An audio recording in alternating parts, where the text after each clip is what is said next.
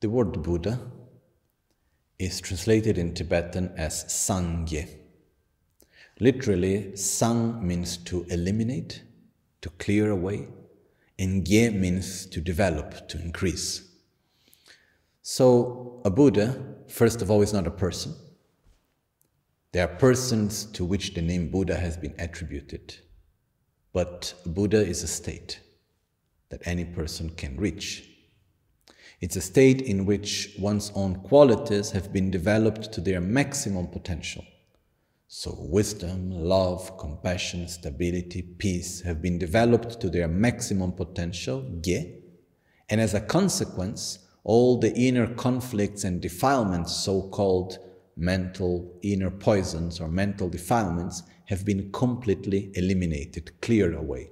Sang. So a Buddha is someone that have reached this inner state of peace as a result of developing one's own qualities and overcoming one's own defilements. That's what a Buddha is. So when we say, oh, the Buddhas, is because Buddha Shakyamuni have described to us that there are countless numbers of beings that have reached such state.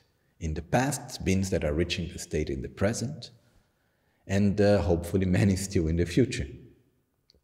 Sometimes when we say the Buddha, we refer to one specific person, which was Buddha Shakyamuni that lived in India, and we refer to as the Buddha.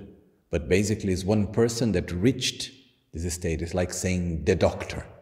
A doctor is not necessarily one specific person, it's a person that has certain qualities and functions. In the same way, when we say the Buddha, it can be referring to Buddha Shakyamuni, or, but more specifically, a Buddha is a state that anyone is actually capable of reaching.